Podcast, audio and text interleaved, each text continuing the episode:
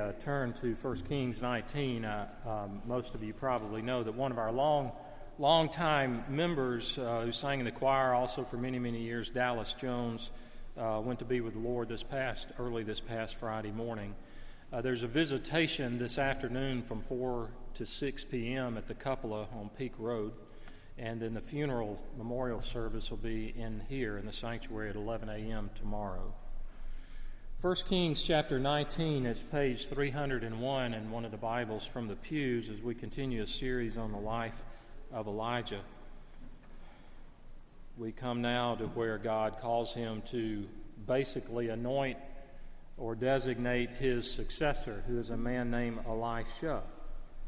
A lot of people get confused as those are the same two people. They're two different people, Elijah and Elisha. Hear God's word beginning in verse 19 of 1 Kings chapter 19. So he, that is Elijah, departed from there and found Elisha the son of Shaphat, who was plowing with twelve yoke of oxen in front of him. And he was with the twelve. Elijah passed by him and cast his cloak upon him. And he left the oxen and ran after Elijah and said, Let me kiss my father and my mother, and then I will follow you. And he said to him, Go back again, for what have I done to you? And he returned from following him and took the yoke of oxen and sacrificed them, and boiled their flesh with the yokes of the oxen and gave it to the people, and they ate. Then he arose and went after Elijah and assisted him. So ends the reading of God's holy word. Some people thought of this particular man as a complete nut. Uh, after all, he was just a shoemaker and an average shoemaker at that. But in the evenings, after he finished his work, he would study Greek and Hebrew as well as some other modern languages. And he studied the book Captain Cook's Voyages to expand his horizons about the world. And because of his poverty, it kept him at home in his small English village. And some people said his time would have been much better spent if he had gotten a second job to help support his growing family. But the, the young man's passion was not just a hobby. Uh, early in life, he had become concerned about the unreached millions at that time of unbelievers outside of Europe and he was trying to figure out what could be done to reach these unreached people with the gospel. And so, with God's help, he slowly figured it out. He ended up going to India to serve as the first Protestant missionary to India in the modern era. And his passion and his commitment inspired an entire generation of men and women, such as Adoniram Judson and Hudson Taylor and David Livingstone uh, it inspired these people to take up the cause of world missions, especially to the unreached peoples. And because this one impoverished shoemaker named William Carey followed his God given passion, large parts of the world that had little or no access to the gospel today have large populations of people who profess to believe in Jesus Christ. One of the questions that, if you've been a Christian for any amount of time, that you've asked, and I hear it uh, frequently uh, as a pastor, and that is, how can I know God's will for my life? Now, some of it is pretty obvious where God, what God has revealed in, in His Word, but what we mean by that often is more dealing with subjective areas, like where does God want me to go to school? Should I go to school? Should I take this job or should I take that job? Should I live in this city or that city? Should I take the money I have? Should I spend this, this money? Should I save it? Should I give it away? Uh, most of us, perhaps, have a more difficult time doing the will of God than knowing the will of God. And today we will look briefly at a man named Elisha who knew the will of God and followed it, and we see that he followed at a very, very great cost. Uh, I don't want to spend much time on review. I'll just let you know this is like the ninth sermon, I believe, in this series on the life of Elijah. But there's been a drought for three and a half years that, that God had said would happen, and Elijah was his messenger who took that message to a wicked king named Ahab. Uh, at the end of three and a half years, the drought's been devastating. Ahab is just as, as hard toward God as ever, and they have a contest on this mountain where these 450 prophets of the false god Baal, the god of weather, uh, were matched up against Elijah representing Yahweh, Jehovah, uh, the God of heaven and earth. And, and uh, the God of heaven won the contest. And, and then God extends grace to Ahab. He sends rain, but, but Elijah is an expression that God is willing to work with Ahab, but Ahab remains unrepentant. Goes home and tells his wife, doesn't take any responsibility for what's happened. His wife says, Hey, send a messenger to Elijah. Tomorrow at this time, he's a dead man. Elijah flees and he, he goes uh, many, many, many, many miles to the south. And he's spiritually down. And so for the past uh, two Sundays, uh, we, we looked at what Elijah was experiencing and how God, God comes to him and, and says, uh, Why are you here, Elijah? And he tells him to go south to the mountain called Mount Sinai, where God had given the Ten Commandments to, to Moses. And uh, he, he meets with God, not in, a, not in an earthquake or in a strong wind or in a fire, but in a still small voice, God speaks to him. And Elijah's just concerned that nobody's repented, that, that all of this has been in vain, and Ahab is just as hard as ever. And God tells him, I've reserved 7,000, 7,000 people who have not bowed the knee to Baal. Now, basically, he says, Get up. I've got a job for you to do. I want you to anoint these two kings, one who will be king over the north and one who will be king over the south of God's people, the nation of Israel. And then I want you to, to anoint the prophet who will come after you, and that is Elisha. And so in verses 19 and following uh, that we read, that, that is him going to uh, Elisha. And I want you to notice some certain things about Elisha's call. That's, that's what we're going to look at for a few minutes. And one is how suddenly uh, Elisha's life changes. Uh, it was 150 miles from Mount Sinai or Mount Horeb, where Elijah was, when God says, Go anoint Elisha. 150 miles. So, though it just is covered in less than one verse, verse 19, so he departed from there, that's Mount Sinai, and found Elisha the son of Shaphat at a place called Abel Meholah. That's a, he had gone 150 miles in those few words. So, it's days later when, it, when he comes to him. And Elisha's name means God has salvation. Elijah means God is my salvation. Uh, Ralph Davis, in his commentary on 1 Kings, he observes that, that this particular day, Elisha probably woke up that morning think it, thinking it was going to be an ordinary day, work on the farm, no surprises. And so, what we find him doing is simply what a young man on a farm would do. He's working the ground at Shaphat's farm near Abel Meholah. Who would have guessed? How could he have known that that day Elijah, the prophet, would come across that field and toss his mantle onto him? And yet, Elisha, from reading the verses, we see that he knew what that meant. He knew that he was to follow Elijah not just for the moment, but this would be a life change. This is like a call from God. We see in the Bible that others went through similar experiences. Moses was tending his father in law's flocks of sheep in Exodus chapter 3 when he receives uh, a message from God that changes his life. We see Matthew in Matthew chapter 9. He was a tax collector, and they, they sat in these booths, and he was doing what he did every day. He's sitting in the booth, and Jesus comes walking by and says, Follow me. And his life would never be the same. So, even though God's call to Elisha and to Matthew and to Moses and many others is sudden, it was not unplanned. It was not unplanned. God had made known his decision to use Elisha to Elijah at Mount Sinai days or weeks before. So, one person wrote, God had decided all this even before Elisha was given the opportunity to decide. Sometimes his call comes suddenly like that, and he changes things in our lives, sometimes with a phone call. When I finished college, I had no idea what I wanted to do as far as a vocation. Um, I, I just lacked direction. I must say that college was the best six years of my life, but Now, really, it was four and a half years. I finished it at Christmas, and I, I went back home. And I remember my mother coming in one day and said, Chip, what are you going to do? I said, I don't know, but I, am going to drive down to South Florida and visit a friend of mine who was an intern at a church in Boca Raton. And I wanted to visit with him just to talk. And so I, I, drove down there and I stayed about a week and, and saw him and some other friends in South Florida that were serving in church ministry. And I get back to my home in Alabama, and the pastor, who, who I only met on that trip, I called and uh, he, he had my friend call and say, Hey, he wants you to come down here and serve on the church staff with youth ministry. Now, at that time, uh, there were 40,000 high school students in Broward County.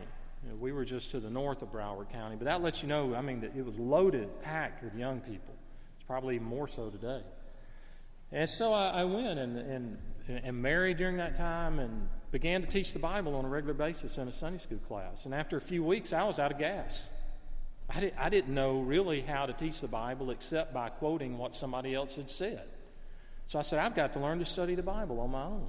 That became the motivation to go to seminary. Strictly, it wasn't to plan to be a pastor. It was not even plan to be a teacher. It was just I wanted to learn to study and teach the Bible. We're at seminary our last year, and two men from Montgomery, Alabama, come come to, to a meeting and they say, You need to serve with campus ministry when you get out of seminary. And he said, We found the money to make it happen.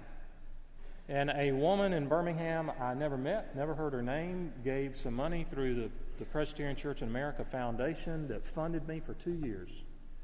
I went to the University of Mississippi for a year of training and then went to the University of Arkansas to begin uh, the campus ministry of our denomination, RUF. After five years of doing that, the, the pastor who had gotten me to Little Rock was Rick Canada. He moved here to become the pastor at this church. And after about five years with campus ministry, I felt that it's time to move on. I called Rick one day on the phone, and I said, because uh, he had been my youth pastor when I was in junior high school or way back. So I'd, I'd, known him for many years. And I called him and I said, What is the possibility of me coming to serve on your staff as an assistant pastor? He said, Well, what do you know? I had it on my list to call you today to ask you that question. I know what you're thinking. That's one phone, phone call we could have done without. I know what some of you are thinking. Sudden. Now, uh, it, it seems sudden. Uh, of course, I'm not talking about a call like Elisha to be a prophet. We're a nonprofit organization, in case you wondered. But Elisha was a special case. And yet, there are lessons here for all of us. And the main lesson is as a servant of Christ, every day we need to ask, Am I ready and willing and able to follow Christ? Am I willing to do what he leads me to do? Uh, and Elisha had that. We need that attitude every day. Uh, secondly, look how joyfully Elisha obeys in verses 20 and 21. I'm, not going to reread it uh, right now, but uh, you, you, can glance there. He, he, he unhesitatingly responds. Uh, he, he shows clearly that he's changing his life direction by the fact that he burns up the plowing implements.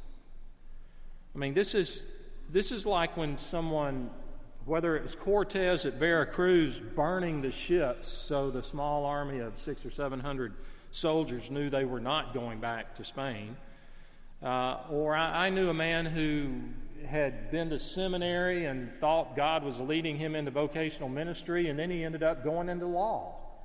And he was a lawyer, and I remember he came out to our school and he was selling off his library. Now, this was pre internet, this is when there was no digital books. And to sell your library, you were burning the bridges at that point. He was saying, I, am finished with that. I'm, I'm, God's leading me in a different direction. And so Elisha burns up the, I mean, he, he sacrifices the oxen, gives the food to the, to the people there, to, gives the meat to them to eat, and, and, and burns up the, uh, the, the tools. Uh, and then he says, Let me kiss my mother and my father, and then I'll follow you. That's in verse 20. Now, does that sound familiar in a negative sense? Uh, if it does, then you're familiar with Luke chapter 9, where, where Jesus is calling people to follow him, to be his disciples, and it says in Luke 9, another also said, I will follow you, Lord, but first permit me to say goodbye to those at home. But Jesus said to him, No one, after putting his hand to the plow and looking back, is fit for the kingdom of God. That was a negative, it was a rebuke. Saying, if you want to go back home, then, then it would be like putting your hand to the plow and second guessing. What's going to happen if you're always looking over your shoulder? Well, the plow certainly isn't going to go straight.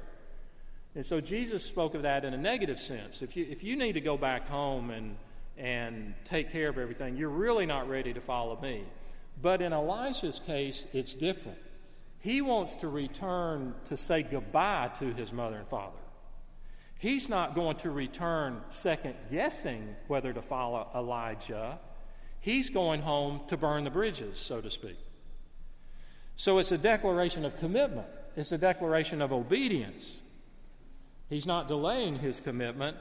He does not want to return home uh, to hold back, but to cut loose. And so his commitment was wholehearted. Now think of the cost of Elisha's obedience to the call. There'd be a cost in the area of affections. Let me kiss my mother and father, or kiss my father and my mother. Uh, goodbye, basically. It doesn't mean he'd never see them again, but his relationship was going to change forever with them. Uh, and often those decisions are hardest, and you know who they're typically hardest on is the parents. And uh, a few moments ago, the vow during the uh, one of the vows during the infant baptism was, "Do you now unreservedly dedicate your child to God?" Th- those are weighty words, aren't they? We're saying not just as an infant, but from here on out.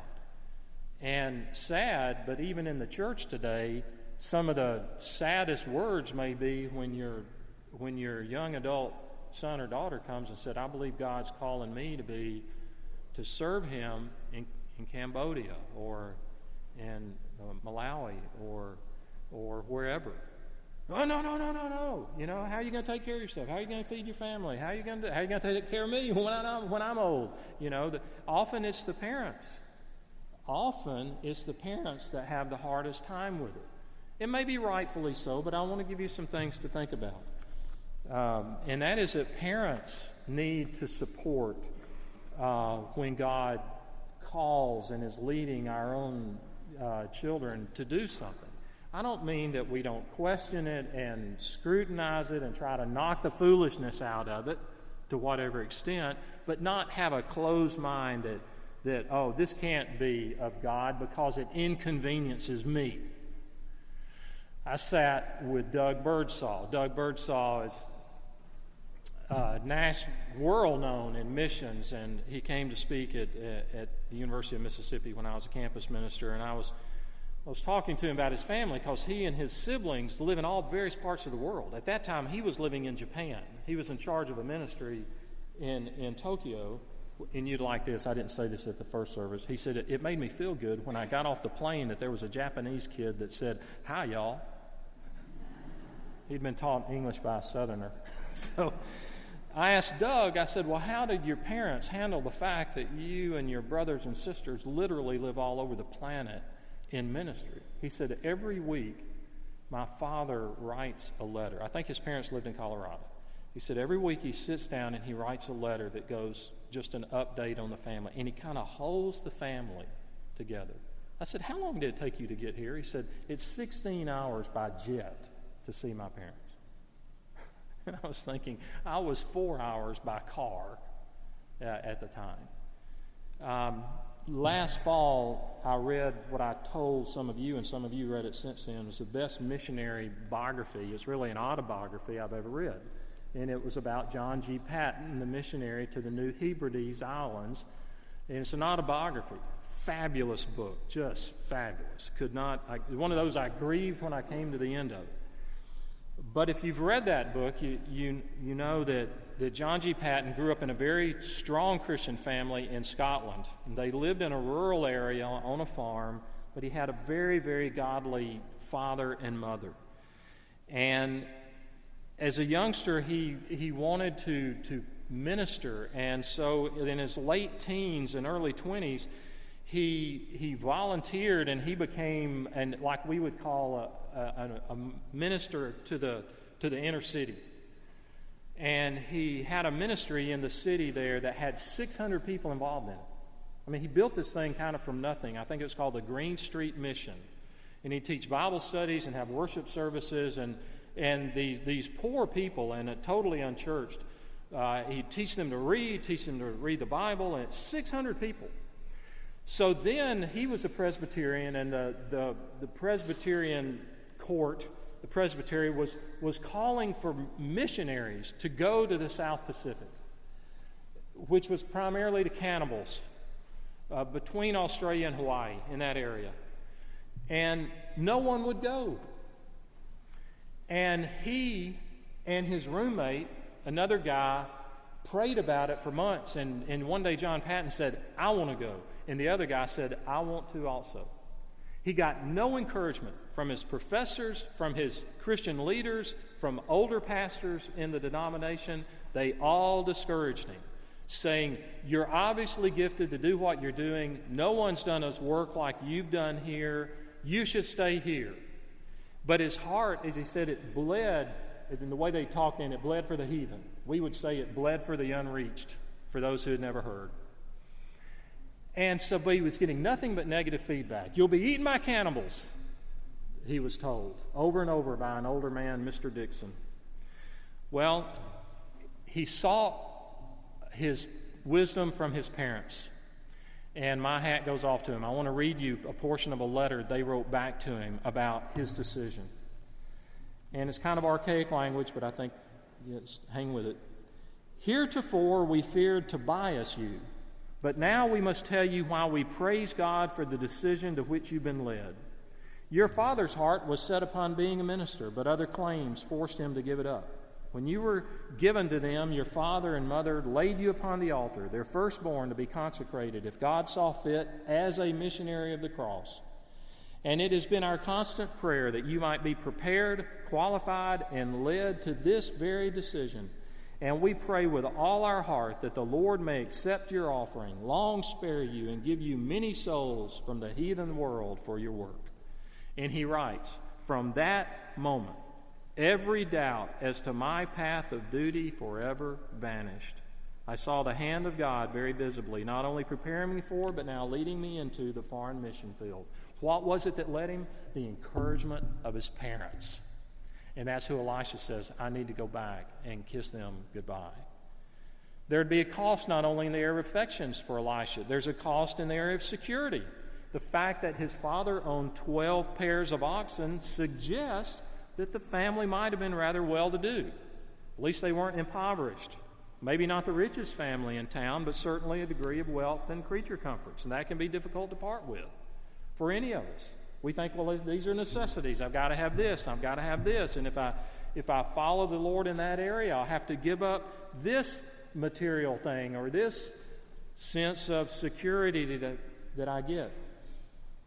So it's not necessarily the love of money that draws us, but forsaking the illusion of the security that money can give. And it is an illusion. But sometimes we think, I've got to have so much to be secure. And uh, Elisha was saying goodbye to that. Also, he's turning away from the familiar. Some of us love the familiar. We're not people given to change, some of us here. We may be boring, but we're secure. We've got our network and we, we know who's who and who to go to if you need something, and, and uh, our life may be predictable. And, and because of that, the familiar can give the illusion also that it is predictable when it isn't. And so, a following an Elijah would do away with that familiarity. Years ago, when I was on a mission trip to Eastern Europe, I sat and spent a lot of time on the airplanes with a fellow who served with full time missions, and he was guiding the five of us in our group. And he made trips to all over the world all the time. He helped train missionaries, he helped assess missionaries, he worked full time with our denomination in that area at that time. And when we, we got to Poland and, and Romania and places like that, and I was not prepared for the language barrier. I was I don't know what I was expecting, but when I got off the plane in Warsaw and couldn't read a sign, I just kind of freaked out. And I just kind of stayed next to him. Um, but he told me, because uh, we visited missionaries while we were there in the various countries, and he said it's very predictable what happens with Americans when they come on the mission field. At the one month mark, they usually fall apart. Emotionally, they fall apart. They panic, they get depressed, they get discouraged, they, they don't know what's happening to them. And he said it's very predictable. We see it and we're ready at that time. We know how to get them through. But what's happened is the props have gotten knocked out from under them. And all the things that they take for granted, from food preparation to understanding the language to knowing people, having friends, all that's gone. And he said, So we know it's coming and, and we're prepared when it does. And I thought, Elisha was getting ready to have the props knocked out from under him and, and he did it. So here's the question. Okay, y'all still with me? Okay, I got about three minutes left. Why did he do it? I asked myself this week over and over why did Elisha do it? If it was going to cost affections and security and, and material things, and why did he follow Elijah? Well, for the same reason Christ said to follow him. Don't lay up your treasure here, but there. Don't live for the here and now so much, the brief life, but for eternal life. Uh, that's why he did it. He had an eternal perspective. Now, one last thing, and then I'm going to read you a promise from the Bible. After the farewell dinner ends, Elisha, it ends the little passage I read down there at the, at the end of the paragraph. Elijah arose and went after Elijah and assisted him. What did he assist him do? Did he go assist him before King Ahab to confront King Ahab? Did he go make some predictions about no rain? Did he go with him to confront Queen Jezebel? Did he go with him to another contest on Mount Carmel? Nothing. Nothing like that. Several years later, because it's several years now before Elijah died. Well, he doesn't die. We'll get to that next week, Lord will. What ha- uh, he's transported out of this life. But Elisha is with him for several years. I'm going to jump ahead in 2 Kings. There's a conversation between a new king, Jehoshaphat, and another one, and they're trying to make a decision. And they say, We need a man of God. We need a messenger of God. We need a prophet who can tell us what to do. And one of the guys says, I've got just the guy. His name is Elisha, and here's what he says about him His name is Elisha, who used to pour water on the hands of Elijah. that didn't make a profound influence on you like it did on me. I can tell you're wondering why did you read that slow? He used to pour water on the hands of Elijah. What did he do with Elijah? He helped him wash his hands. That's the call. That's what he left the oxen and the farm and the parents and the security to go pour water on the hands of Elijah? Apparently so. He served Elijah, a mundane, thankless task for quite a while. We find the principle in the Gospels, where God says He puts His servants in charge of a few things before they're in charge of many things. Matthew 25 says, Those who are faithful in small tasks within the body of Christ are the ones who are rewarded with greater opportunities for ministry. I was reading this past week about J. Gresham Machen. J. Gresham Machen was a New Testament professor at Princeton Seminary. And in 1917, when he was age 34, he, he had just completed teaching for his 11th year at the graduate level. He had the best education money could buy at the time. His grandfather was the clerk of this session for 40 years. The family home was the 1842 inn of John Gresham, his grandfather. J. Gresham Machen was brilliant. He grew up in Baltimore. And so then he becomes a New Testament professor at, at, um, at Princeton Seminary. Age 34, World War I is going on. He's completed 11 years of teaching, and he volunteers for service to go overseas with what at that time was a very strong Christian ministry, the YMCA. And he went to France to assist the soldiers, not as a soldier, but to minister to the soldiers in France. And he knew very well that there'd be no opportunities for his scholarly pursuits. I mean, he was brilliant, he was an author, teacher, and yet he's going over there to serve these soldiers. And he knew he'd have few opportunities but he didn't know how disappointing the few opportunities were. He'd hold services, but they were poorly attended. Um, those who attended didn't seem interested. He found that when he preached, he just put aside his polished sermons, his academic sermons, and he'd just open up the Bible and he'd teach Bible stories and try to make some everyday application. And it was a humbling job for a brilliant seminary professor, a very respected position that he had here uh, in America. But even more humbling was his daily routine work. He ran a canteen. For those that don't know that term, it's like a uh, snack bar. He had a canteen for refreshments where soldiers could come in and, and some of the people that lived in the village. And he, it was set up in the town of St. Mard. And St. Mard had been desolated by German artillery. And so, in a damp, rat infested house, the roof on it almost completely blown off, Machen set up his living quarters and he set up this canteen and he began to give out hot chocolate to the soldiers and village residents and he tried to organize some games for them to play. Now you say, hot chocolate, that's easy. I'll go get the package, open it up, microwave it, ready to go in about 60 seconds. Uh-uh. It was a two-hour preparation. So every morning, starting at 5:30, he would take these big blocks of chocolate and he had to shave them down, and then he had to begin to make it and to have it ready by 7:30 a.m. And when he needed supplies, which was often, it was up to an eight-mile walk to a nearby town to where he'd place an order. Now, he'd go on. Machen went on to become one of the key leaders in the evangelical church in the 20th century. All evangelical denominations looked to Princeton and especially to J. Gresham Machen. He started the Orthodox Presbyterian Church, he started Westminster Seminary, and few people realized he took this lowly detour in France during World War I. So God calls Elisha, and he rises up. And what does he do, at least for the next few years? He washes, he pours the water out for Elijah to wash his hands. Now, here's the promise I want to leave you with. Um, in Mark chapter 10, uh, Jesus has said how difficult it is for a rich person to, to come into the kingdom of God.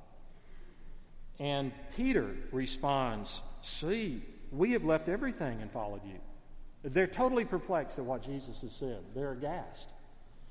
And Jesus said, Truly I say to you, there is no one who has left house, or brothers, or sisters, or mother, or father, or children, or lands for my sake and for the gospel, who will not receive a hundredfold now in this life, and houses, brothers, sisters, mothers, and children, and lands with persecutions, and in the age to come, eternal life.